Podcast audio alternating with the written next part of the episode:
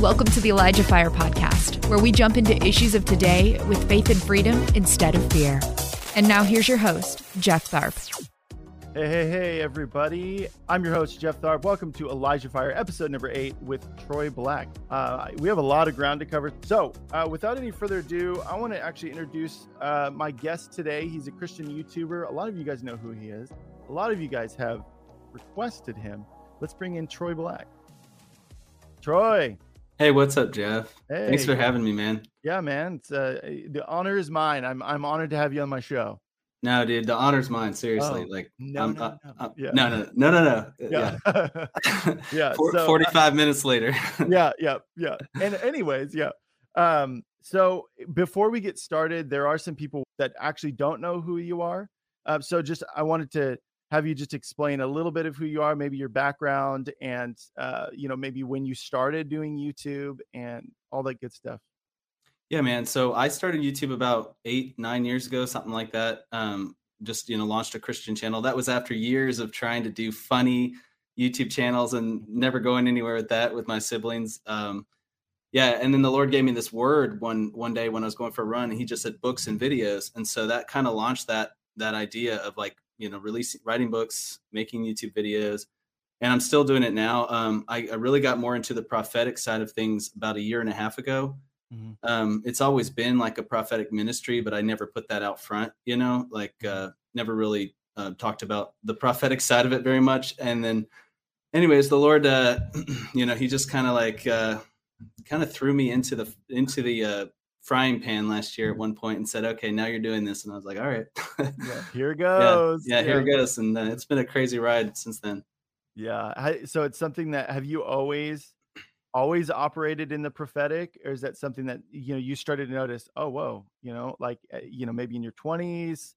uh yeah the 20s? first the first memory i have of it was actually i was probably about 10 11 somewhere in there 12 maybe and i i started praying you know like a kid you pray for crazy random things like you don't care and i started praying that god would show me where my squirt gun was because i had this blue squirt gun that i had lost and i was crying and searching the whole house for it and suddenly i got this picture in my mind that was so clear and it was behind it was just a picture of behind this door like in one of the rooms that you know and um, my parents had a big house with lots of rooms so it was like you know hard to find things. Anyways and i was like man i wonder if it's there. And i like went in the room looked behind the door and there it was right behind the door you know sitting on the floor.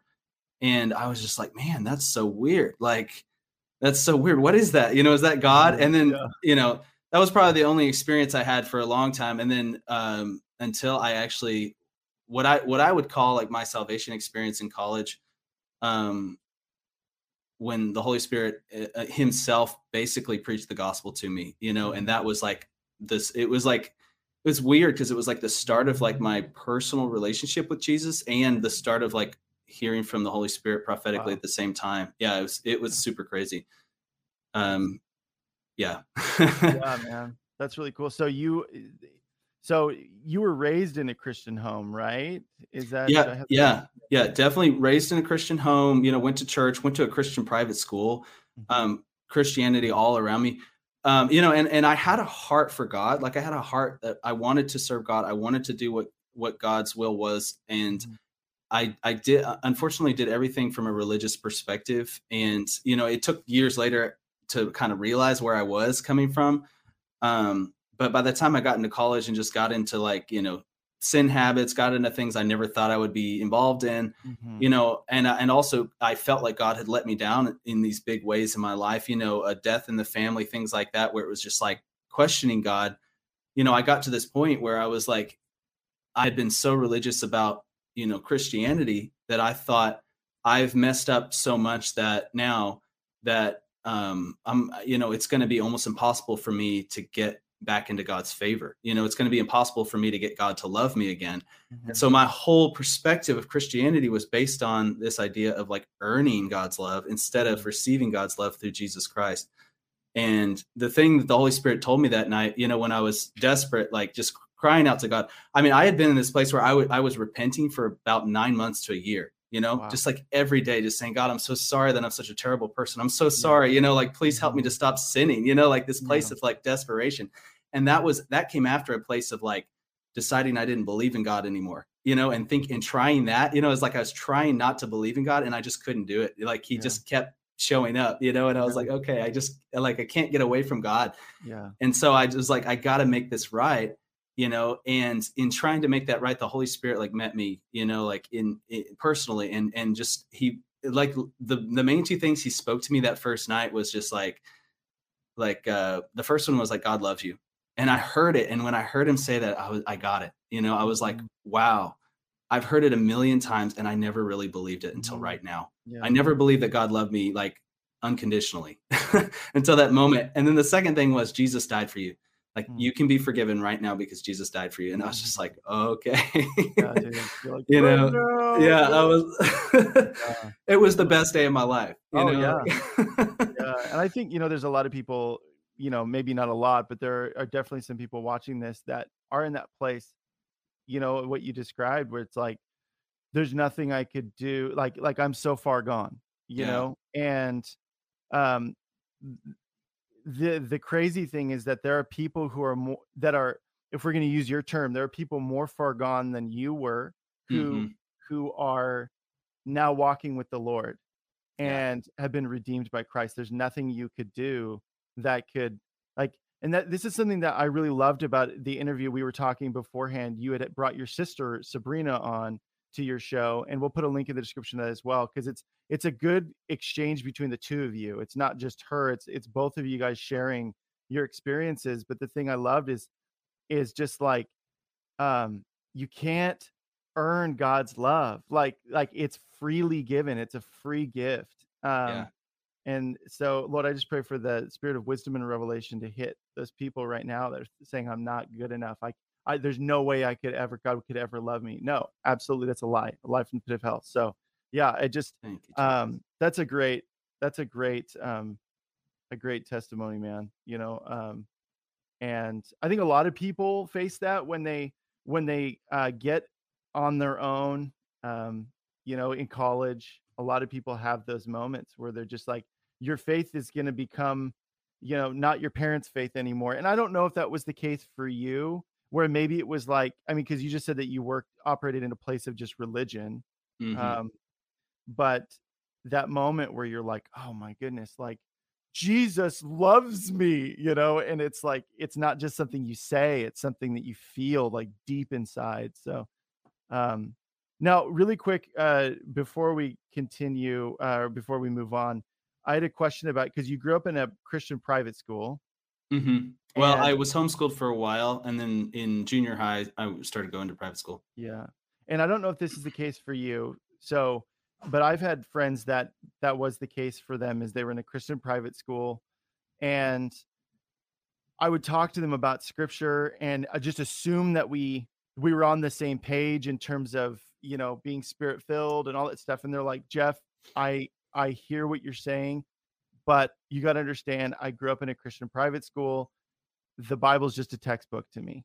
like they literally said that and was that the case for you or were you was there always like you didn't doubt the bible being the inerrant word of god and No, I always believed it was true. You know, I mean, I just, I definitely had like a connection with God to an extent. You know, I definitely believed God was there. I definitely believed that the Bible was true. I just, I looked at everything through that that self righteousness lens so strongly Mm-hmm. that I, I honestly thought God did love me and I thought that Jesus did die for me, you know, for a long time. But I thought that those things were because I had earned it. You know, it's like because I'm a good person and because I've been such a great Christian, you know, I mean, I was hardcore. Like I would memorize chapters of the Bible for fun in junior Really? high, you know, like I was like, it wasn't just for fun. It was like so that I could go to my Bible teacher and show them how much I knew, you know, like mm-hmm.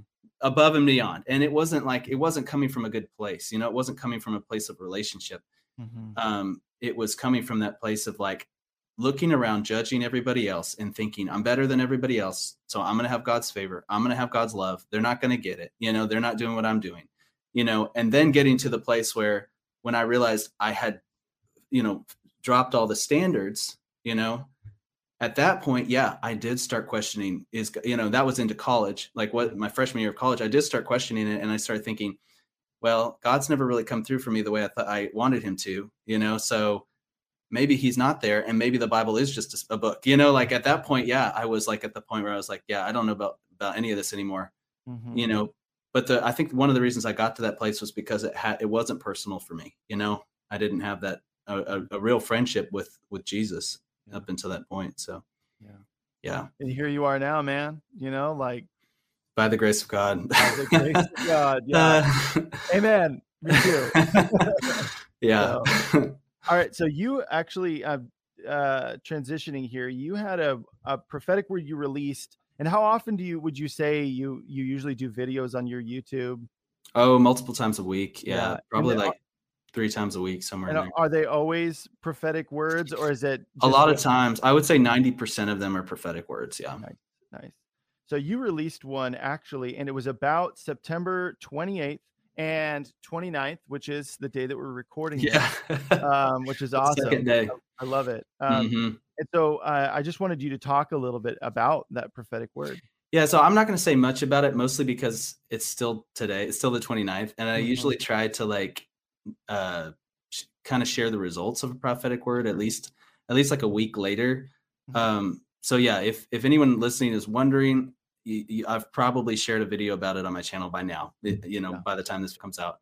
Um, but I will say this: um, I jumped on. You know, usually the first place I go to check to see what's been happening is obviously like the news.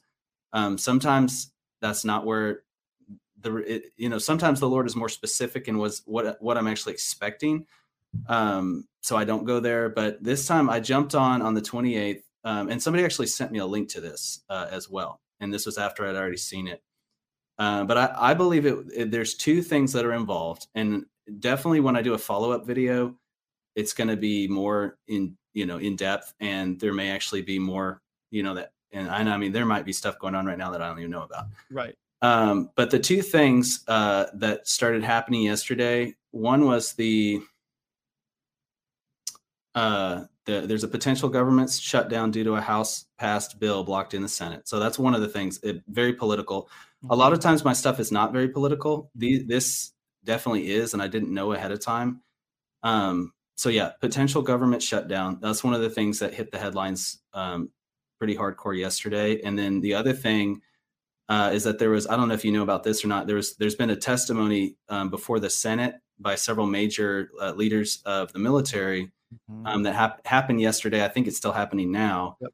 Um, and it basically they have uh, gathered together to try to decide, and this is me saying it in my layman's terms as best as I know how, Mhm. to try to decide who's to blame about what happened in Afghanistan. Yeah. Um, that's one of the big things, and I think that this word was specifically uh, connected to the way the world sees the United States now. Um, obviously, you know, there's a lot of shame involved with what has happened in Afghanistan, and I think there's a lot of like regret, and um, I think there is. Uh, I honestly think there's a huge with both of these things that happening on the same day, the p- potential shutdown and the uh, the blame game, you know, with Afghanistan and everything. Mhm. I think there's actually a picture of uh, a prophetic picture of what we're talking about today, um, like an illustration in a sense, Mhm. um, because both of them have to do with disunity. Yeah. You know, disunity in the government. Like the only reason why the government was shut down is because we've got multiple sides who can't agree to work together on what to do about it. you know, or or can't agree to, uh, in a sense, compromise. You know, Mhm. and I, you know, and I'm not, I'm never for compromising on, you know, religious uh, religious beliefs. Like what we believe is God's stance on the matter. I'm never I'm never in you know in agreement with compromising on that. Yeah. But when it comes to practical things, you know, I think one of the reasons why we can't be unified in our government and why the- you know it's kind of an illustration, but why we can't be unified in the church is because one side is offended at the other and the other side's offend, offended at the first. You know, like there's all these offenses that are happening and it's basically creating a stalemate, you know, and and I and honestly that's what I felt like, you know, um you you you you had kind of asked me to talk about something specific today and what what the Lord started kind of sharing with me um was just like there is a stalemate happening in this in the in the kingdom of God. There's a stalemate happening in the spiritual realm and it is because there's a fence on both sides. Mm. There's fence happening. Yep. Yep. Yeah. And um we're going to put a link to the description of of the video that he's talking about just so you have that. And also, I'll just say this now: if guys, if if Troy has posted a response video, I'll make we'll make sure to post that in the link as well, just so you can go directly there, um, and also subscribe to his channel as well.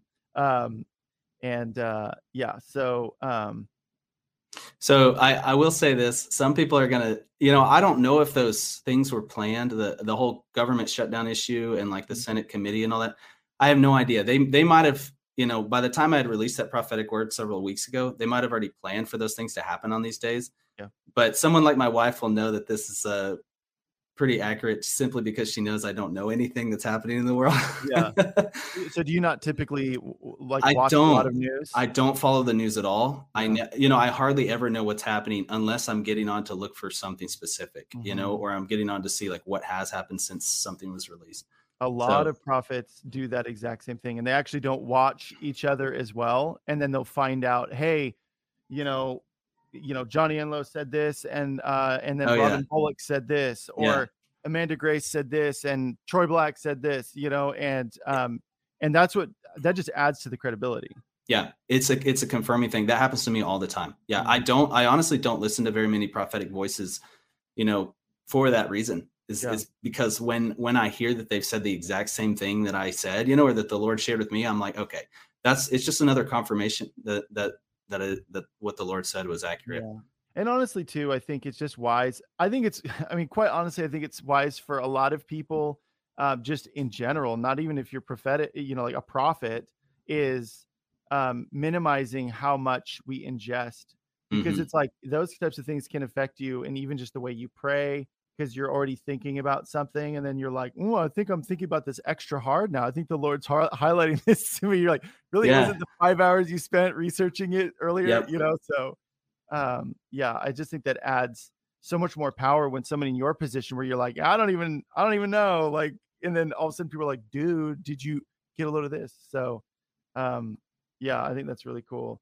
Yeah. So, I mean, obviously, we're still in the middle of of your, you know your prophetic word but even yesterday i was noticing some stuff knowing about this prophetic word that you had released um, and just seeing some interesting interesting things that have uh, either interesting details that happened from prior days that are now resurfacing um, you know but uh yeah. you can feel free to share because I am. Well, yeah, I mean, that'll help me not having to yeah, look it up as much. One of the things that you said was 20 uh, September 28th and September 29th will be significant days in the history of the world. Mm-hmm. Um, and and so obviously um, America being you know the leaders, you know some of the leaders of the free world um, impact the world's climate a lot. And so a lot of my stuff is pretty much just focused on America, but there's yeah. I know there's other places, and I'm sure people who are watching from Australia or Thailand or wherever may go, oh, actually, in my country,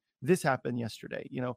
But there was one thing that was really interesting that um, Biden had shown that he was getting his booster in the White House the day before. And then yesterday, a, a photo surfaced of him inside a press room with a fake White House set. Um, and uh, and so I found that really interesting because I think a lot of people now are going to start questioning a lot as a result of seeing that where you're like if that wasn't real when what else isn't real? And um and then the other thing that i had noticed was the the generals all before the senate um because uh, basically what had happened is in an interview biden stressly you know you know explicitly said no no one told gave me any advice about leaving afghanistan at all. No one did at all. And so the the controversy there is that these generals are testifying or just leaders in the military are testifying right now and saying the exact opposite um, under oath. And so um, yeah. So i think everybody just keep your eye out and uh, use yeah that's crazy. i think the, the one of the words i got when i was just praying about it yesterday was just accountability mm-hmm. you know, just like a, a, lack of accountability. And, you know, it's like, it, it, it, does. It affects it, it, it, it affects the way the world sees us as a country, but it also affects, you know, the way we operate in the world as a country, like our ability to actually do things. Thanks for listening. The Elijah Fire podcast is made possible by donations like yours. To become a partner, visit ElijahFire.com slash donate. You know, in that that Afghanistan, everything that's been happening, the the tragedy really is how I would describe it. Is it's it's hit home for me, like personally, because one somebody I know very that's very close to me was actually there. Wow. Um, during all of it, you know. So like wow uh, yeah, like not in the country, but you know, helping with um, the evacuation and everything. So it's mm-hmm. like that. Uh, yeah, it, it's just uh, yeah. yeah. It is. It's kind of an extreme, an extreme situation. Yeah, and one thing that I've noticed from a lot of prophets speaking right now, um, and it's just a, I I just feel it in my spirit too. Even without that, is just there's a there's a kind of a heaviness in there and it's not necessarily like a depression for me per se but it's definitely like a feeling like a like a heaviness like god's in the process of moving a lot of things and exposing a lot of things and even in the process of those things about to be exposed mm. just in different facets it could be in the church it could be you know in government it could be in the media it could be all of the above um, mm-hmm. and so i just really a, a lot i've been noticing that a lot lately there's just this kind of heaviness. Yeah. So. Um, it could be in the world and the climate too. You know, uh, ABC released something else. I I noticed was ABC released um, something yesterday called a like a special called a year of extremes in the climate. You know, like talking about all the crazy things. Essentially, looking back at everything that's happened this year and, and asking that question, like why, why are we? Why is the world acting the way it's acting? You know, like and that that to me is like well if you're a christian you know why you know it's yep. like you know these are birth pangs like these are this is the world like essentially like groaning and saying like okay we're like getting closer you know like mm-hmm. um yeah. but uh you know and obviously jesus said like more of that is going to be happening the closer we get to the end the end times and you know that his returns like obviously we're going to see more and more signs not, just i think in w- within the culture and, and society and the countries, but also within the world. You know, the yeah, and I think it's worth noting too that yeah, like yeah, we're seeing a rise in evil, but God, eh, the good is going to to match and overpower that whatever evil there is there. And what Satan does is he tries to get us to think that we're smaller than we are, we're more uh, isolated than we are, mm-hmm. and that we're. But it's not the truth. And yep. so, um, uh, yeah, one thing I've noticed is like the devil's always playing catch up. You know, he's mm-hmm. always like he's always doing something, but if you look at what God did before that, he's like mimicking what God did. You know, he's either doing the antithesis of that, or I don't, I don't even know if that's a real word. Yeah, but antithesis. antithesis yeah, yeah antithesis. yeah. um, he's either doing the opposite of it to like counteract it, or he's trying to come along, mimic it, and like make mm-hmm. people think that he's in control you know like he that he's got something going on that we should be worried about or afraid of and it's like no if you already knew what god was doing like you wouldn't be afraid of what the devil's doing wow, you know? Yeah appreciate yeah. Like I, I mean i mean the cross is an excellent example of that you know? Like the disciples were like so like freaked out. They're like oh my gosh like kingdom of darkness is winning here you know? Like but they didn't realize what god was doing behind the scenes the whole time you know? Mm-hmm. like and that god was actually using satan's plan and and the you know the demonic influence of the Pharisees and the religious leaders. Like God was using that as a puzzle piece in His plan, you know, and mm-hmm. and uh, at the end of the day, obviously, you know, we can't judge the disciples too harshly because they didn't know. yeah, but. Yeah. But yeah, it's just looking back, you can see it. And it's like if we can look back and see God's plan, we should be able to look forward with faith Come and on. believe that He has a plan too. Come on. Yeah. And that's a really hard thing. That that segues perfectly into kind of your next point in your notes, which is um, it's uh, millennials and Gen Z and their aversion to miracles, and and something I say a lot on this show, uh, and I'll probably repeat it almost every episode, is engage your faith. Um, and I think that I've talked to a lot of people who have a real issue with engaging their faith because they're like, well, but I haven't seen, um, I haven't seen that type of miracle. Yeah. Um, like I was talking to a friend the other day and we were talking about somebody who has like a short arm and I was like, dude, we should pray for it. And he's like, yeah.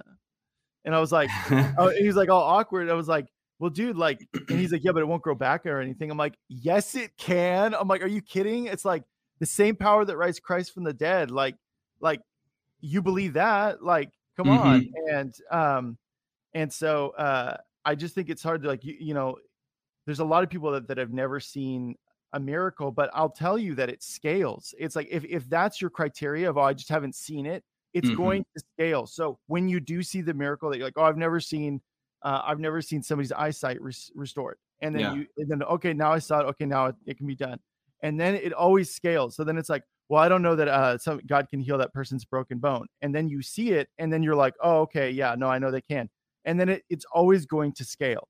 Yeah, you know if that's your criteria it- it's always going to scale um, Mhm. and so i wanted you to talk a little bit about you had a great uh, like a vision um, regarding this whole thing of millennial and gen z and their version of miracles prophecy etc so i wanted you to talk about that Yeah, okay. I'll jump into that in a second, but you made me think of this thing that I feel like Yeah. I need to say. And it uh it's that uh that idea, you know, Jesus talks about how like to him who is given much, you know, more m- like no, sorry, I'm mixing two verses, but it's essentially like to him who has much, like more is given, but to him who does not have, even what he has is taken away from him, you know? Yeah. And I think that specifically can apply to faith so like directly Mhm. because you have like even a tiny bit of faith and God's going to give you more faith, you know, and it's like that little faith is going to cause miracles and then you're going to see it and then you're going to have more. But if you have none, it's like even the small amount that you have, like if if it's always if that's always the default reaction is like, well, I just don't know. Well, I just don't know. Mhm. And then it's like even what you could potentially see, you're not going to see, you know. And it's anyways,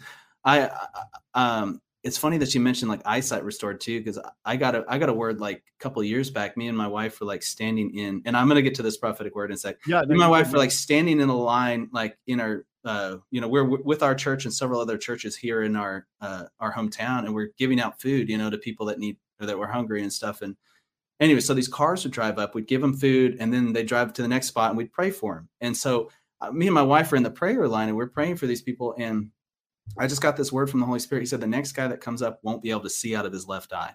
Mm. And it was so specific. And I was not used to getting very specific words like that, like words of knowledge, you know, for healing. Yeah. And I was just like, I was like, whoa, I don't, you know, I don't know what to think about this. Yeah. Sure enough, the next car that drives up, the guy looks at looks up at me and I can tell his left eye is like halfway shut and it's like come on just white. I can't see it, you know. I can't like see a pupil or anything. And I was just like, and you know, unfortunately, I got I literally got scared in that moment. And I just I I told him what God said, but I didn't pray for him. And I looking back, I so regret it. Because I I shared with him. I was like, and I shared a prophetic word with him. I was like, God wants you to know He's thinking about you. God wants you to know He came. He he he knew you were driving up to right here, right now. You know, and and he got to share some of his story with me. I mean, like he had actually tried to commit suicide, and that's why he couldn't see out of his eye. wow Um, he had shot himself in the head. Yeah, yeah real you know real dark. And his wife was. I didn't realize she was on the speakerphone with him. And so when I started sharing this with him, she starts speaking over the car phone and I didn't know she was there. And she starts telling him, you need to share with this guy like your story, you know, like and get him to pray for you and stuff. And it was all awesome except for the fact that I didn't pray for his eye. yeah You know, like I was Yeah. just like, and I got the word and everything, you know, Yeah. and there was like there was faith there, but I just didn't grab onto it. Mhm. Anyways, um, so we uh, I had a healing service on my channel um a week ago, a week ago. Yeah. And I got another word that a lady was not going to be able to see out of her left eye. And this time I shared it and prayed, prayed for her. And we've seen a lady, uh, a lady commented saying she couldn't see out of her eye before the service. And after she watched it, now she can. Mhm. So it's on. like that. It, literally, I can see the difference between just grabbing onto that little bit of faith that the, that God gave me and actually doing something with it, you know, and then getting to see a miracle come out of it versus having the faith there and just not responding, you know, like not grabbing it, not saying, okay, Lord, I'm going to do this, even though it's uncomfortable, you know, it's not what I'm used to. And Well, anyways, yeah but i think that that's something that's that i love that we keep coming back to on this show is um elijah fire not just this show specific this episode specifically but is the whole idea of like just being transparent about like yeah man let me tell you some failures where like i heard crystal clear god speak something to me and it showed me a vision of what was going to happen it was the same thing i just totally chickened out you know and um and i i had the faith to believe that that's what god was showing me absolutely but then it was that that extra step of actually stepping out and and doing something and i think this is also something that a lot of people feel i know i've felt it as well is like i don't want to give somebody false hope you know like i want to see them healed and i believe that god wants to see them healed but what if i pray for them and they don't get healed and it's like yeah but like what if what if they do get healed? Like, Yeah. that's not for you to decide. I mean, yeah, obviously it's your choice to hear from God and then engage as a result of it. hmm But God's the one that heals, not us, you know? And like the other day, there was this guy I was driving and he was in this walker and it's like, he was like in the street and he was trying to get into a parking lot and he couldn't get his walker over like where the the parking lot meet entrance meet and where the actual street met. It was like stuck Yeah. right there. I could tell he was like wincing. And I was like, oh, this dude's getting healed. We're gonna do this. I'm gonna help him and then I'm gonna pray for him. And so I get out and um uh it's funny because I was wearing a Superman shirt too, and I was like, you know, I'll save you. Um, but uh, not quite, no. Uh, but um yeah, so I I and he actually didn't speak any English at all. He just uh, he was he spoke um his um Spanish and uh, and so I kind of had to signal to him like get in your you know sit on your walker and I kind of pushed him up and I noticed he was like ah ah and I was like oh dude it's his back his back is hurt and I was like I mean, I'm like on fire I'm like this dude Yeah. is getting healed Lord let's go and so I sit there and and um you know I'm you know hey Zeus hey Zeus hey you know like and I was like and I you know pointed like where's it hurt and he goes oh back you know and he said that and then so we're sitting there and I'm praying and I'm just nothing happens. Nothing. And you know i pray again nothing. And then he kind of was just like oh gracias amigo you know and he's like walking away. And i was just like oh man. But i was like you know what? No. I was like i don't get to decide maybe god was after something else. It's like if I, it, it was me that put it in my mind he's get that back is going to get healed but maybe god was after something else. Also i don't know if 20 minutes later all of a sudden he feels a pop in his back and he's healed. Maybe god was doing something else. Maybe he has an issue with white people and like he's like nobody nobody no white people care because i don't speak english you know and me going and helping him because then this at the same time this lady walks by and she's like giving me a thumbs up you know as i'm praying for him and i'm like maybe it was for her too like maybe she was like you know what i should go do that i okay i'm gonna start praying for people too it's like we Yeah. just don't we just I- don't know I think a lot of times, obviously, it's not up to us to heal somebody; it's up to Jesus. But it is Yeah. up to us to love somebody, you know. And that that to me, it's like, yeah, there is a chance that people are, you know, we're going to get their hopes up or whatever, you know, or something like that, or they're going to feel disappointed or whatever. Mm. But to me, it's like that that is negated by the love that pours out of us. You know, if if we if we treat somebody with like you know disrespect or like you know in a mean way while we're praying for them then sure like we can expect them to walk away from it and have have had a bad experience you know like i've had a bad time and yeah anyways like it, it's just not like it, it's it's not the same when you're loving somebody and they can tell like this person cares about me they're only doing this because they care about me Mhm. and even like helping the guy up first you know it's like if you can offer them some some help in the moment like offer them some Mhm. help in the moment you know like and and they'll they'll see the love of christ you Yep, know through That's that. Yeah. um so yeah yeah um you're gonna have to remind me which prophetic word you're talking about So um, uh, you you saw it was a vision of you The phone. it- Yeah, phone. The phone. okay okay yeah so i got this vision of this phone like you know one of those old like kind of 80s looking 90s looking ones with the answering machine the big old thing anyways it's what i it's what my parents used when i was a kid Yeah. So just in case anybody has no idea what this is, there was a phone, and instead of you have your voicemail, instead there was an actual machine that had a little tape in it, a little mini tape, and it would record the voicemail. So that's an answer machine. Yeah, I'm. I don't even know what an answer machine is. Anyways, and and this is what I heard the Holy Spirit say after I saw this. He said, "This this is the call, like you know, phone call or whatever. This mm-hmm. is the call. I'm calling this generation to steward my presence."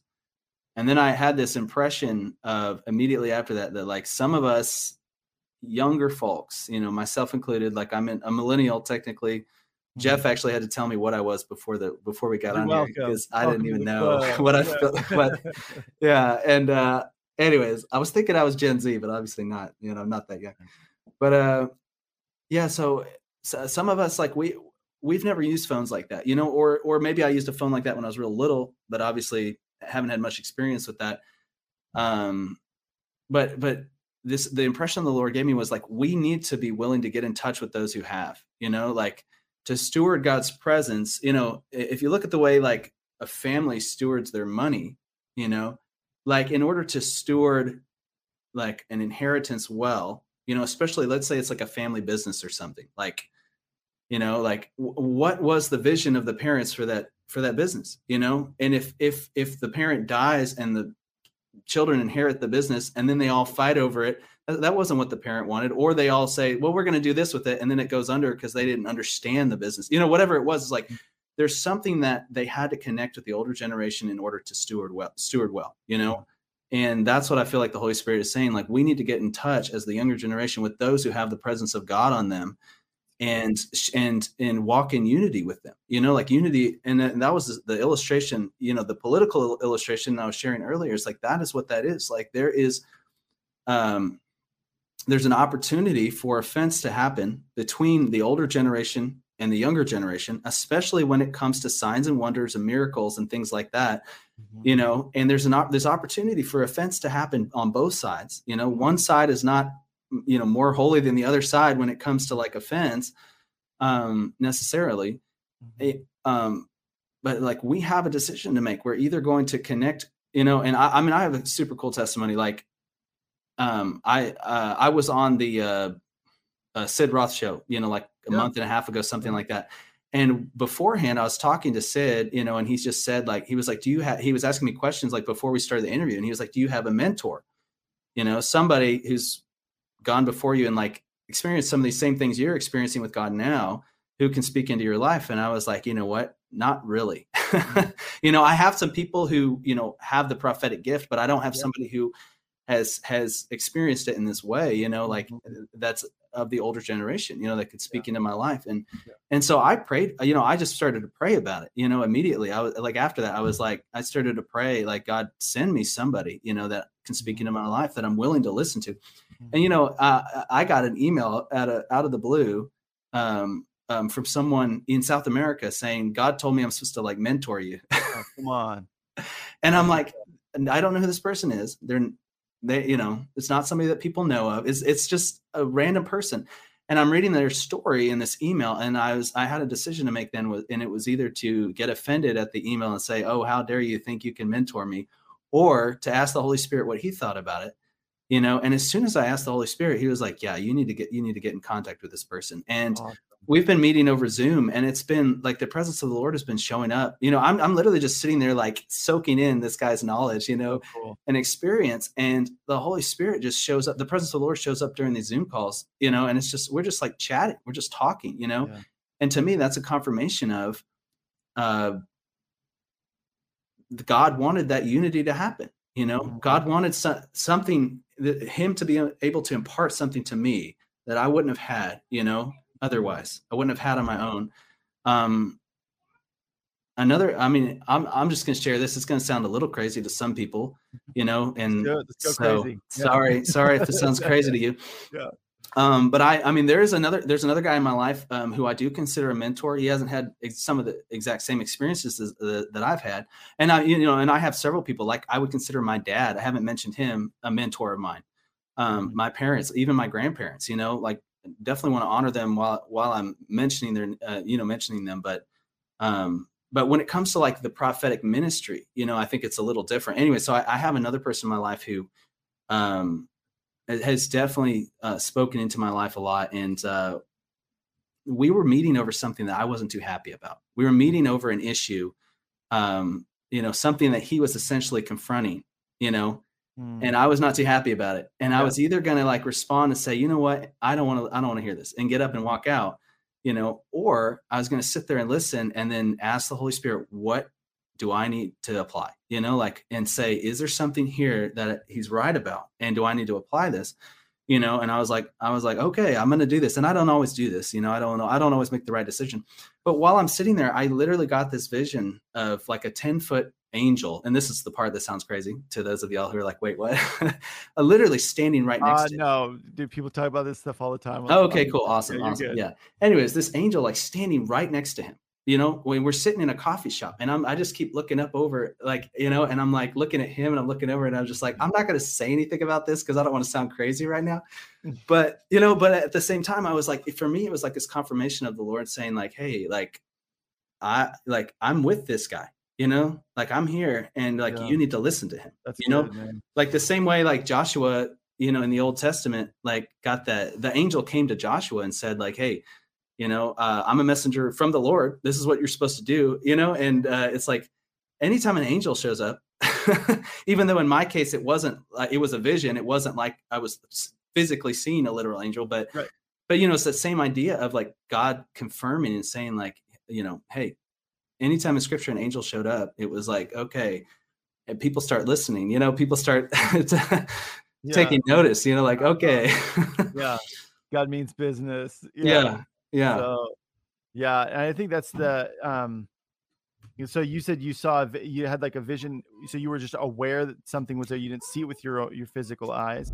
Help Elijah Fire continue to make an impact around the world. All donations go toward making Elijah Fire and the Elijah Fire podcast possible. Visit ElijahFire.com/slash/donate and become a partner today. Yeah. So um, obviously, there's a difference between I don't know. You know, I haven't done a lot of research when it comes to visions and things like that. Mm-hmm. It, I wasn't seeing it with my literal eyes, and there's and I think there's a difference between a an open vision, you know, mm-hmm. and like um, I don't know what the other kind is called, so it, but it's more of like a yeah. So um, my understanding is that an open vision is like basically I think what you had, where it's like, and then there's an actual like um, I can't remember what the other one is. It's like a vision. We'll actually have to have somebody on this show to like really do like because there's some people out there yeah. that are like this is their thing, and yeah. so um, if you guys have any suggestions, put them in the comments because we want to know um because we want to educate people.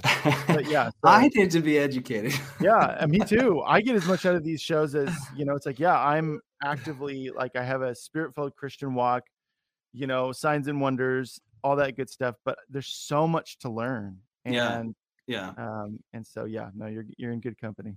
It's okay yeah, I mean, I've definitely had, you know, both. I've definitely had open visions where I'm seeing something that I don't know if it's there or not, you know, but most of the time when God when I talk about visions that I have, a lot of the time, especially on my YouTube channel, it's like it is like there there it's like it is me coming before the Lord. Usually I have my eyes closed and I start to see basically like a movie reel, you know, mm-hmm. like I'm mm-hmm. seeing it as if it's real, like as if it's there, but it's not blocking my vision, if that makes sense. If I open my eyes, I probably won't keep seeing it like yeah. usually. You know, there have been times where I've seen stuff like that, but it's mm-hmm. not the norm for me. Yeah. Um, and I've um had both as well. Um, so in this case with the angel, there are people that physically with their own eyes see angels. Um, yeah. and my sister growing up, she was like that.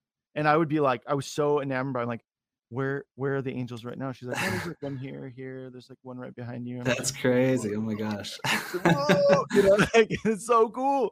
And um, yeah, and she would wake up and she would have like angels standing at the foot of her bed. And um, I'm still praying for that. I want that too. Um, you know, uh, but uh, yeah, I just get very like aware of them because what, what the way my my gifting kind of started was I sensed demons first um, mm. when I first became a, a believer. Um, and I actually, I've actually seen demons with my own eyes multiple times. Um, and uh, and then it was, and then it was angels. Um, and Dude, so yeah. Angels are better, man. Like uh, way better. I know. I always like, you know, it's interesting. It's like the way that God chooses to to reveal a gift to to a person. I've had people like, "Oh yeah, I saw angels first, and you know, kind of like with my sister and mm-hmm. then and then it was like oh and then they became aware of the demonic and all that. But me yeah. was the exact opposite. Yeah.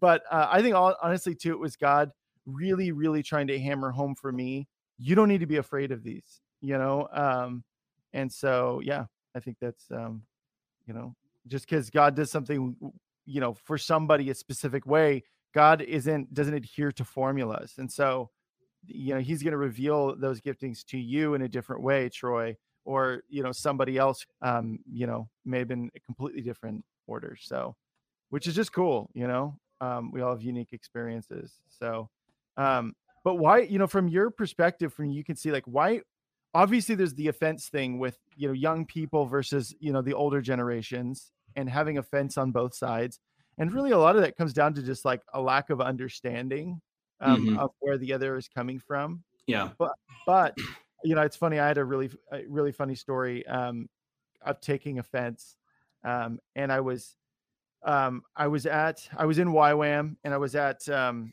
at in Kona, Hawaii, and it was like we were working a um, this line outside, uh, serving people lunch, and we had music playing, and we, you know, we were putting stuff, you know, different music on while we're playing and having fun, And so then I decided to put on Queen, you know, Freddie Mercury, you know, not really godly music. Yeah. So I'm playing it, not really thinking anything of it.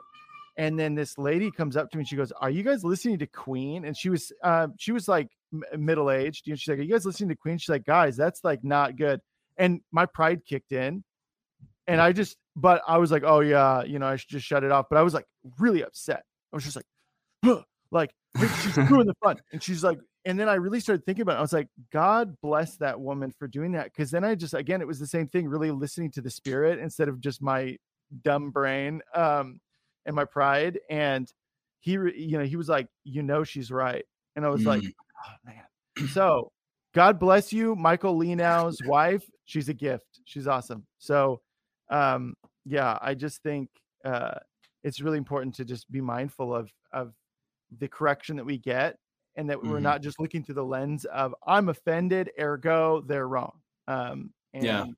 you know, it's like there's no possible way that you know us being in a younger generation, there's no possible way we could know everything. Like absolutely not. You yeah. know, um, but from from what you've seen, like why do you think there is such an aversion to miracles, prophecy? Yeah. I think one of the main reasons is because um, I mean, I, I can speak for myself, I guess, in this in this instance. Sure.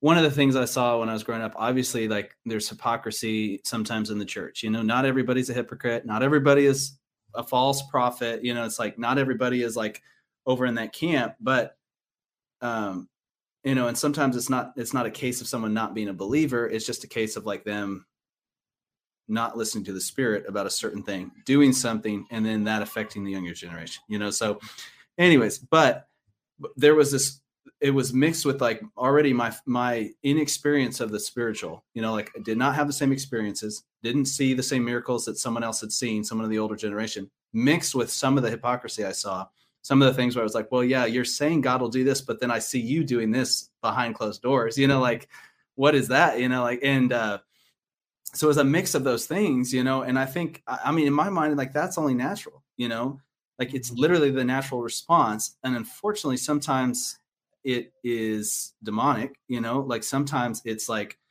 you know, blinders on people's eyes. And I mean, I'm just going to throw this word out here. I, you know, I sent you a bunch of notes. I'm not really sticking to them, obviously, but yeah, uh, dude, I love it. Um, the the word is deconstruction. You know, deconstruction of the faith, and that's something that's huge, and it's actually viewed a lot of times as a positive thing. And and here eh, this is i'm going to say something that might get some people upset i don't know but you know we're talking about don't be offended so please don't be offended yeah. you're going to bear it dudes. But deconstruction is is not always a bad thing and if let me you know clarify that.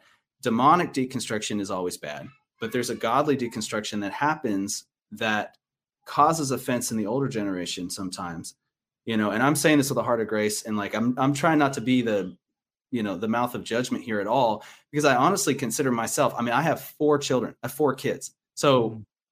you know i relate to the older generation sometimes more than the younger generation you know mm-hmm. because i have four kids and you know and a mortgage payment and all those things you know it's like mm-hmm. I, like i'm i'm i'm in a very similar situation in some instances and then other instances obviously not yeah. because i'm still you know fairly young but anyways so there there's a demonic deconstruction that that says you know, eh, that's motivated by people having no real experience with God. Like kind of where I was, you know, by the time I got to college, yeah. there was these ideas popping up of like, well, maybe everything I believed about God is not real. Maybe I need to like deconstruct this. I need to question everything. Yeah. You know, that was definitely demonic, you know, in yeah. one sense, but there was also this like godly deconstruction that uh, the Lord allowed to happen, which was I believed all these things about God but maybe the reason I never really met him personally was because those beliefs were standing in my way. You know, the positive beliefs, things like I have to work my way to earn God's favor. You know, things like that. Memorize whole chapters of the Bible. Yeah, like yeah.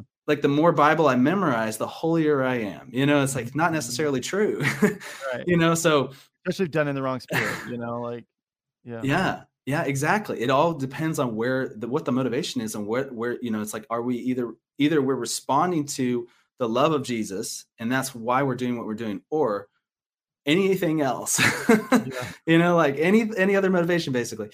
and and so for me like there's there's this godly form of deconstruction which is uh the some people that have been in the church for a long time and and have been doing things a certain way but got them literally coming to that grace moment of like meeting jesus for themselves and and you know it being real and then god being able to build some of these things back up you know some of these spiritual truths that maybe they were starting to question you mm-hmm. know but it's like I hope that makes sense. I, you know, I, I hope, I'm, i hope I'm saying that in yeah, a way that so, makes sense. But one thing I wanted to go back to really quick because we just we started talking about deconstruction. There are some people who are like, "This is the first time I'm hearing about this whole yeah. thing." So we should talk a little bit about like what that actually is. You kind of mentioned it already, but so if if somebody says, "Hey, Troy," I'm hearing people talking about the deconstruction of their faith. What is that? What would you say? Yeah, I mean, I, I, don't have the right, the real definition for it, but for, just from my perspective, obviously you can go Google it, but it would be a questioning of the faith. You know, it'd be a questioning of the things that you've been taught to believe. Um, you know, and especially when the world talks about deconstruction, they're saying, well, you need to question it because the only reason you believe it is because someone taught it to you. It's mm-hmm. because what you, that's what you've been ingrained, what's been ingrained into your belief system. So let's take those beliefs and think through them and see if they're really worth believing. Like that's what I would consider deconstruction. Mm-hmm. And that's what I'm saying. And, you know, in the sense of, I honestly believe the Bible is the inherent word of God. You know, you know, in from that perspective, then yeah, deconstruction is a bad thing. But from the perspective of if somebody wasn't here, here here's where the where I feel like um, the the, uh, the problem happens is I think sometimes in the older generation people don't understand that the person they're dealing with in the younger generation is actually not a Christian yet. They're not really saved, you know. And what happens is there a lot of judgment, you know, is like being from from the younger person's perspective. They're you know they're getting into worldly stuff. They're doing whatever they want to do, you know. And maybe it's from their parents or grandparents or people in the church. They're saying like, "Hey, you're a Christian. You shouldn't do these things. Christians don't do these things." You know, like we need to be set apart. We need to be living a, a godly life. They're hearing judgment, but the problem is they they they've been raised in church or whatever, you know, or they were in church when they were little. They everyone around them considers them a Christian. They even would consider themselves a Christian, but they haven't had that real experience with Jesus Christ. They haven't had that moment where they met the Holy Spirit. You know, the Holy Spirit revealed the truth of Jesus to them. And they might not realize that because they don't know what they're missing. And everyone else doesn't realize that because they just assume, well, they've been in church their whole life. They got to be a Christian. So mm-hmm. what happens is the older generation sometimes treats them like they are saved and they're trying to keep them accountable and say like you know because the word of god does talk about that. It does say like hey if your brothers in sin you don't leave them there you know like confront them bring it to them.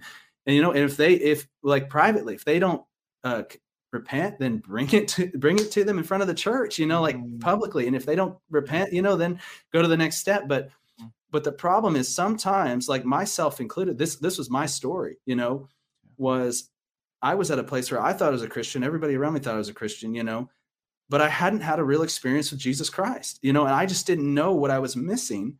And so a lot of, you know, yeah, anyways, I, I have a prophetic word about it that that might help a little bit, but but but I think sometimes we need wisdom from the Holy Spirit to know has this person really met Jesus for themselves? You know, mm-hmm. like do they really know the Lord? you know and i know obviously i know you can you can meet jesus and then you can you can backtrack like you can your your focus can get off. I know that but it, it's a very subtle thing but i think we need to understand there's a difference between somebody who really knows jesus who is having doubts you know and somebody who their faith is being quote unquote deconstructed because they don't have the the rock to stand on. You know, Jesus said when the winds and the and the waves of life come, like if you're on sinking if you're on the sand, you're gonna your house is gonna topple over, and that's what has effectively happened with yeah. those who are raised in church but yeah. don't have a real relationship with Jesus. Yeah, is they get hit with all the questions of the world and the yeah. you know the ideals of the world, and then it, the house topples over, and everyone in their life says like you need to stop deconstructing your faith. Why are you doing this? And the problem is th- they didn't do it. They just didn't have the foundation, you know, like. Well, and also it's like there's like, saying, it's like uh, you're the sum total of the four or five closest people around you. And, you know, um, whether we like it or not, especially if you're looking at like, well, I'll use the example of entertainment. And as somebody who's called in the arts and entertainment industry, like I, I actually do have some insight spiritually into this, just even from people that I've talked to that are in the industry, but also things that have been revealed to me as well, um, is whether we like it or not. If if you're looking at entertainment to to fulfill something that God is supposed to have in your life, I'm not saying entertainment's bad, like, um, but if you're using that to fill a hole of like, you know, um, I'm sad, and then you have the thought of like, uh, maybe I should go to God now, watch this instead. This will make me laugh, you know, or whatever. Um, like you're being discipled by that. And I had somebody tell that to me a long time ago, and I was like, that is the dumbest thing I've ever heard in my entire life. And now here I am saying it. Like it's true. I personally witnessed a noticeable difference in me when I started engaging in certain TV shows or movies. It it really does affect how you think. It affects eh, your mood. It affects eh, everything. Um, especially if you're a very like a feeler type like I am. Um, definitely. Um, but uh, the thing I wanted to say is, um, you know, like something that I, I always say to people is uh, run to Jesus with your doubt, with your problems, with your sin. Say you sinned. Uh, that sin wants you to hide. You know, it's like we saw it with Adam and Eve. You know, even way back in the garden. Like, what was their reaction when they got started walking through the garden? They hid from him. You know, um, we all know this, but um, I think there's a tendency to be like, God didn't heal that person. Ergo, or my pastor cheated on his wife. Ergo, I'm not following Jesus anymore. And my question then would be, well, who were you? Who were you?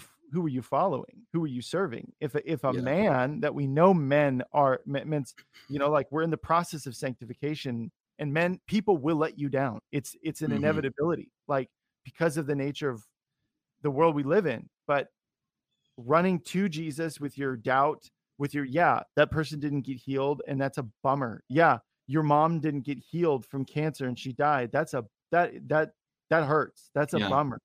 But running to Jesus with that stuff as opposed to away. And I think that that's, that's really the difference. And that's something I've noticed with a lot of my friends who've gone through the deconstruction is that very thing where it's like, you know, oh god didn't do this thing so i'm gonna go i don't even know if he's real anymore. And then you you know it's a then they're around they're even around people that are kind of cultivating that type of thought um and it just becomes a it, it, it's like a snare it just like and it just pulls you in. Absolutely and i i honestly think like the person you're describing would from what i'm hearing it sounds like it's it's a person who you know like perhaps they haven't met jesus yet you know like i i mean and I mean, obviously, some of the things you said could describe someone that has as well. But to me, I think when the Holy Spirit gives us that, like, and now I'm kind of talking from the older gener- generation perspective a little bit, looking, you know, looking, and I mean, I, and I have these thoughts because I have four kids. You know, I I have thoughts about like, hey, which of my kids are saved, which ones are not. You know, mm-hmm. but I, but I think sometimes it takes the Holy Spirit giving us wisdom to know, and like this revelation of, is this person, do they have a real relationship with Jesus? You know do they have that revelation of God's grace? And if the Holy Spirit is saying like, no, they're not there yet, like they're on their way, you know, there some growth has happened, but they're they've not made that decision yet, or they they don't really understand it yet, you know, or they don't truly believe it. You know, it's like, and I'm, uh, you know, I don't know. I'm, I, I feel like I need to say an aside. Like, I'm not trying to like necessarily make like big theological statements here, but I'm just trying my best to explain yeah, it from, yeah, from my perspective. You know, and it's like I think I think people get it. You know, and but to add to what you're saying, I think, I mean, to quote scripture, you will you will know them by their faith. Or, I mean, you will know them by their fruit. By their fruit, uh, yeah, yeah. And yeah. and my my point is like, if we know that they're at that place, we need to look at them the way Jesus looked at sinners. You know, we need to stop treating them like they're a church kid that's like been led astray. You know what I mean? Like they're like they're a good Christian kid. They just they mm-hmm. just had you know like they've just like fallen into the wrong crowd, and it's like obviously yeah the wrong crowd is going to lead them down the wrong path, but at the same time it's like well we need to stop holding them up to a, a the standard of as if they were a believer you know if they're not you know and i mean there's a lot of subtlety that happens there depending on the person you're dealing with yeah. but but at the same time it's like it, it's helped me to realize, you know, like I was in college and I would look around at my friends. I thought all my friends in college went to a Christian university.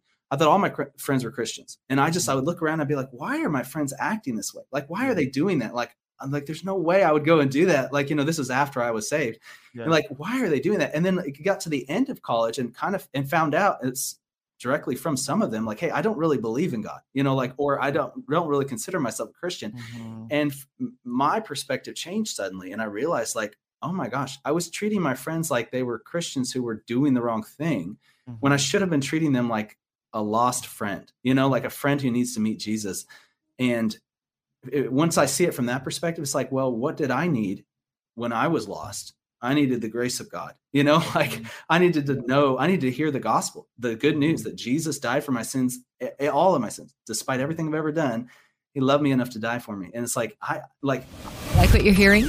Help us continue to make Elijah Fire and the Elijah Fire podcast possible. To get behind this ministry, visit ElijahFire.com slash donate. Now back to the show. After the fact, I wish I had shared that with them more often. You know, and I was I, I was I started talking to one of my friends when I was in college. I looked over at him and just, you know, during a worship service and we and you know, started asking him how he's doing and all this stuff. And like we're talking in the back, not supposed to be talking or whatever, you know, during this like chapel service.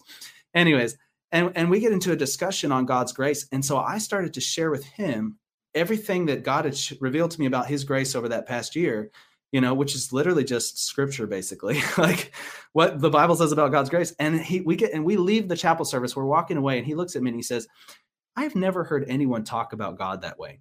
Wow. And he was raised in a Christian home his whole life. Mm. And I looked at him and I said, "That dude, that's the Bible. Like the only yeah. thing I've shared with you is what the Bible says about the yeah. grace of God, you know? And it's just like, it, like it dumbfounded me, you know? But mm-hmm. I, I, think, I think we just sometimes we need wisdom from the Holy Spirit. Like, is this mm-hmm. person found Jesus yet? Have, have, they, have they, you know, come home in a sense yet? And do we need, uh, should I treat them as if they are a member of God's family or should I does that make sense? Should I be more yeah. evang- evangelistic toward them? Yeah. You know, even if it's somebody that's been in church for a long time. And, anyways, yeah, I don't know.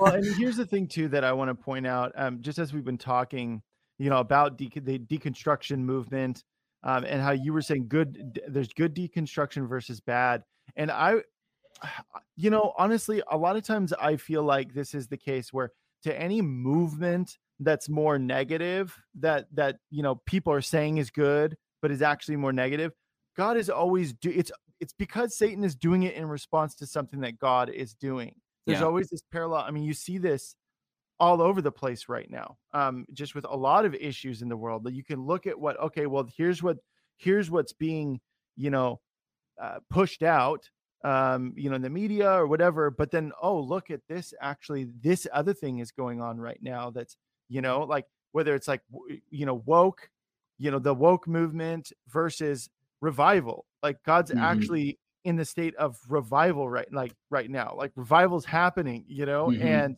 um and one thing that i've noticed because this is what happened to me over the past couple of years was yes there's people in this deconstruction movement but there's the other the good deconstruction that's actually happening where god was for me was distilling down for me just the simplicity of the gospel. And um and it was like absolutely powerful because it's like that's the thing i love so much about the gospels. It's like it is so simple. A, a three-year-old can understand it. Yeah. you can explain it to a three-year-old. Um, get it. and yeah and that's something that is so beautiful. And i think um yeah so for every for every movement there's always a I, I should say this i'll say this way for every movement that God is doing, there's a counter movement that Satan is trying to do mm-hmm. because God is sovereign. Um, it shouldn't be the other way around where for every movement, God's doing a counter movement to counteract it. No, yeah. God has the upper hand every mm-hmm. time, you know. So Satan doesn't want you to know that. Yeah. So this is the word I, I mentioned it, so I guess I should might as well share it. This is the word I got about deconstruction from the Lord. Um, mm-hmm. this is what the, the Holy Spirit said: reconstruction follows deconstruction. Um, so obviously, it's like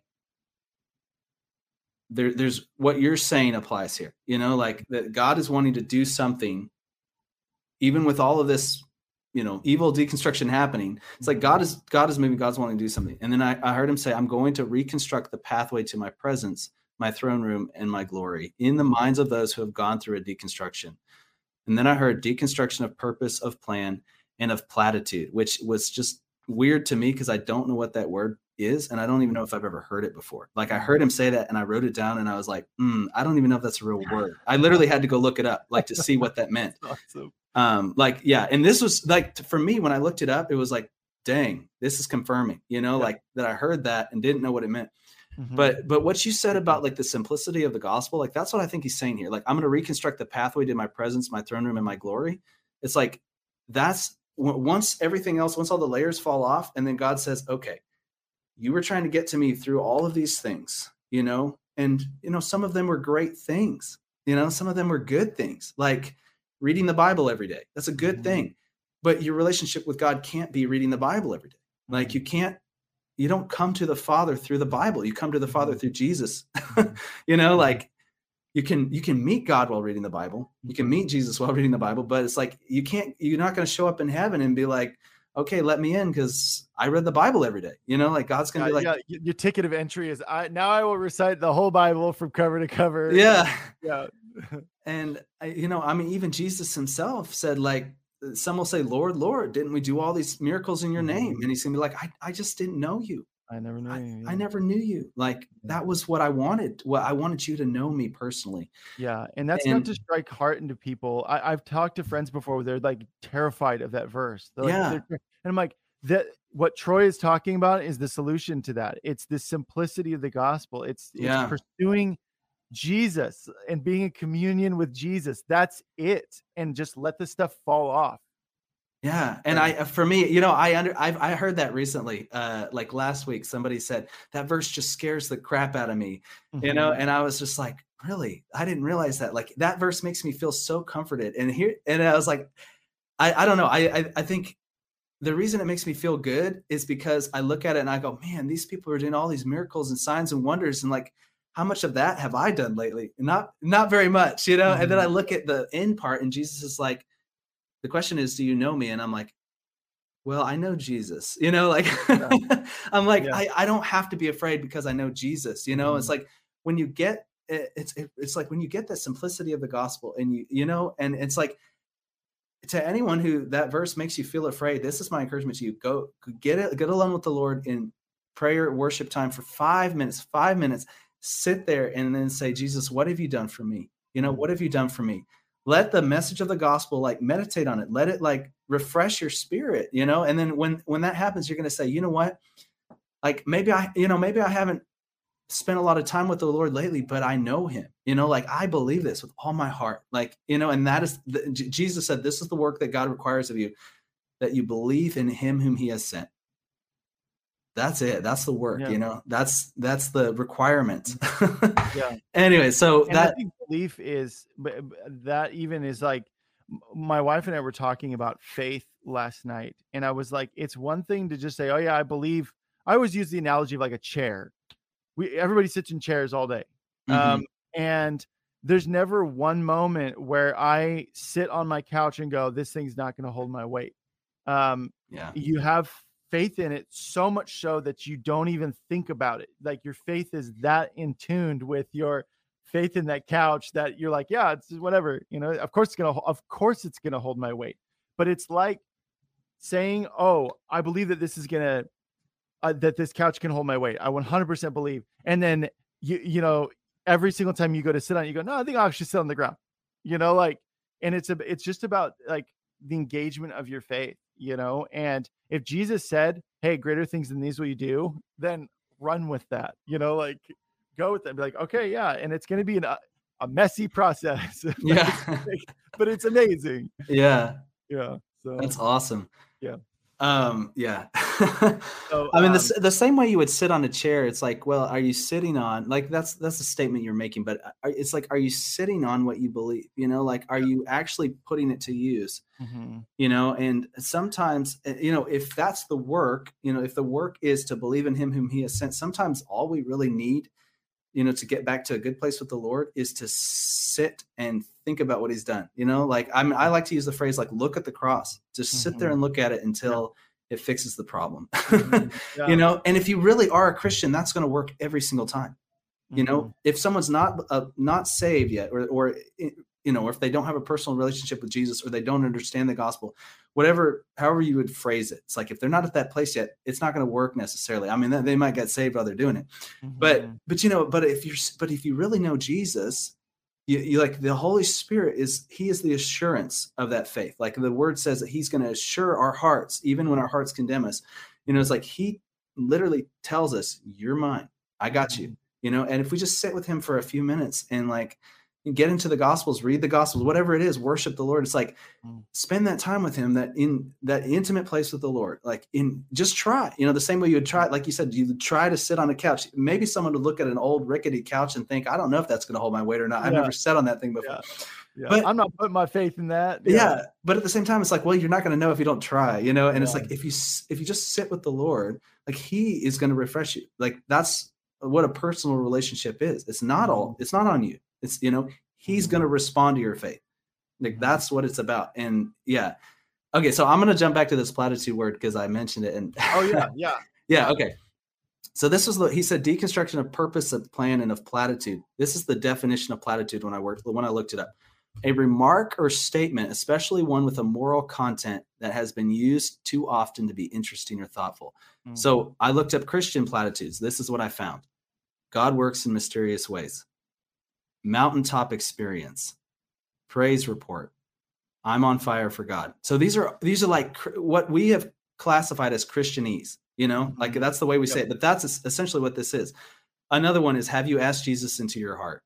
you know Mhm. like it's like these things where it's like we say these things and this is what i this is what i believe the lord is saying is like all the things that are like in a sense christianese all these things like the lord is like stripping them away and trying to get us centered on the mess the simple pure message of the gospel and that's Mhm. where somebody you know when the lord gives us that like knowledge like this person needs jesus you know it's like we as in, in in some ways as the older generation you know uh, i mean obviously like younger older generation we're you and i are in the younger the younger generation as far as what we're talking about here Mhm. but when i look at my kids they're in the generation below me you know Mhm. then i have to look at it from this perspective of i just asked my child if they've asked jesus into their heart and my child just looked at me and said is jesus three inches tall? Does he live in my heart? You know like he's this size like how does he fit into my chest? You know Yeah. like how does that work? You know and i'm like and i have to realize like i have to let go of some things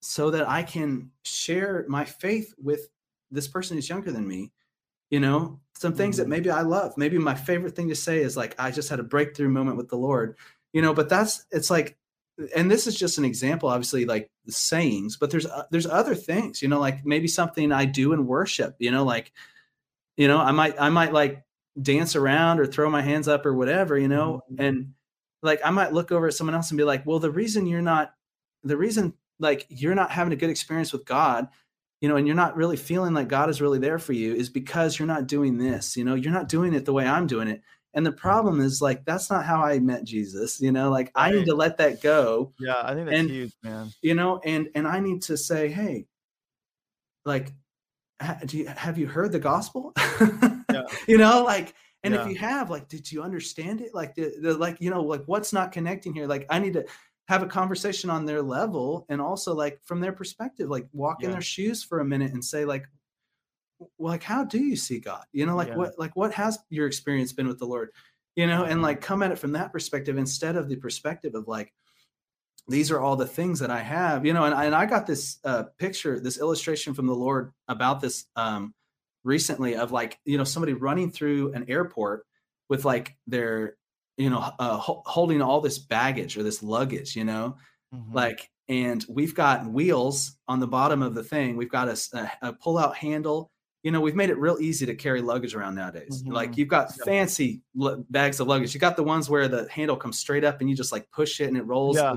Got four wheels got on the bottom. awesome. Yeah, yeah. So you got it's so easy to carry a lot of weight, and the problem is we're taking all this stuff that's in here.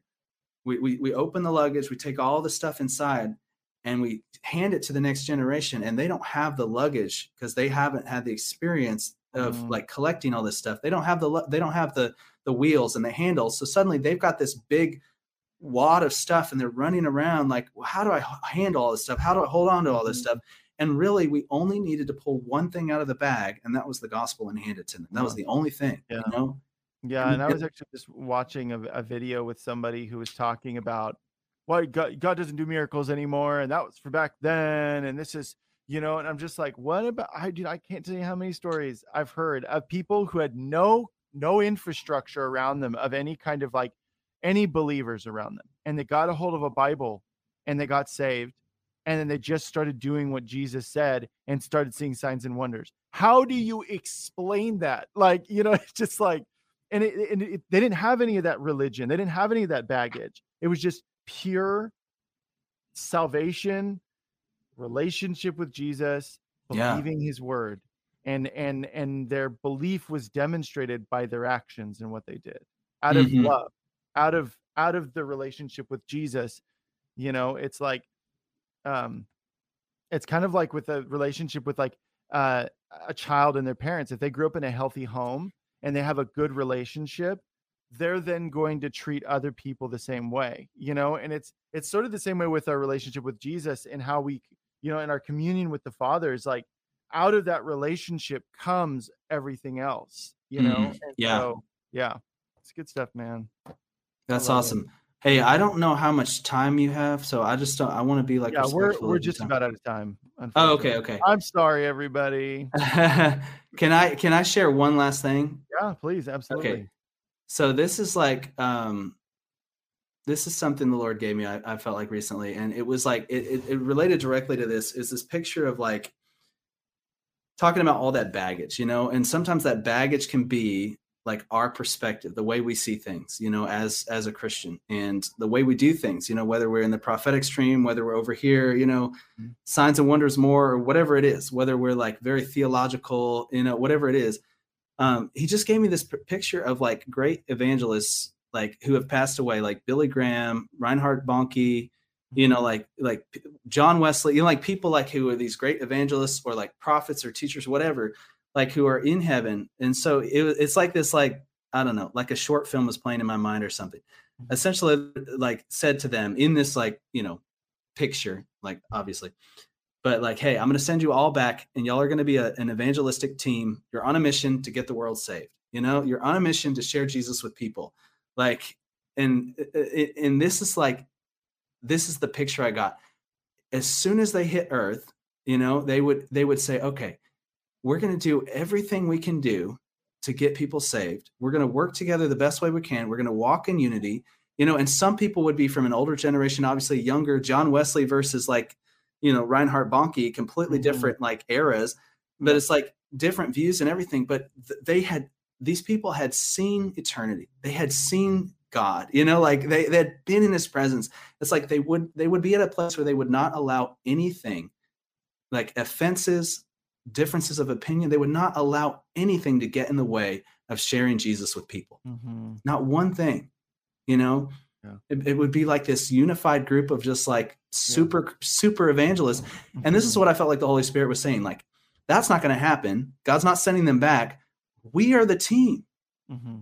We're that team. You know, like mm-hmm. as Christians, as believers, younger generation and older generation, like together, you know we need to stop letting things get in the way you know like we need to stop letting our differences of opinion and our different experiences get in the way and at least if nothing else at least try to walk in unity to the best ability that we can on what we do agree on if we both are christians like which is the gospel you know yeah. and go from there like mm-hmm. anyways so yeah yeah no i think it's great man so um all right like i said we're kind of out of time but this was great, man. And I, it's very clear we could talk a lot, a lot longer about a lot of this stuff. Yeah. Um, a lot of these topics are like shows in and of themselves, you know. Um, I'm sure there's plenty of people that were like, no, like talk more about that. Um, yeah, yeah, yeah. Um, but uh, can you just pray for the people as you feel led? Um, and just you know, light it up, bro. Definitely. Yeah. Jesus, we love you so much. Lord, I just ask that you would clarify what you've been saying today in people's hearts. That whatever me or Jeff said that was just wasn't from you, Lord, that you would just oh, push it aside, Holy Spirit, and that you would speak specifically to people as they go about their days, Lord. That you would remind them of what's been said that was from you, the, the thing that you were speaking specifically to their spirit. And I just ask, Lord, that you would help me, first of all, to walk humbly with other believers, no matter what generation they're from, no matter our differences of belief, as if we know you, Jesus, we can be united if we truly know you. And I just ask that you would help every person listening to take on an attitude of humility, an attitude of unity, Lord. And Lord, I ask for more signs and wonders, God. I ask for the, the message of the gospel to be confirmed with signs and wonders. Lord, we know that what's impossible with man is possible for you. Thank you, Holy Spirit. We just give you all the praise, honor, and glory right now. There's no one like you, Jesus. No one has done what you have done. Thank you, Jesus. Thank you for moving in hearts right now. Lord, if there's anyone who's been listening to this, even if they don't get to this point, God, in the in the in the message lord if there's anyone who's been listening that does not know you or has been their their belief has been blocked by a demonic lie or whatever it may be lord by intellectualism whatever it is lord i ask that you would strip that lie out of their hearts right now in jesus name that you would get through to them god through your holy spirit that you would bring people into their lives to speak truth in love to them, to speak the message of the gospel, to share the love of God with them. Thank you, Holy Spirit, to demonstrate the reality of your power. In Jesus' name I pray. Jesus' name.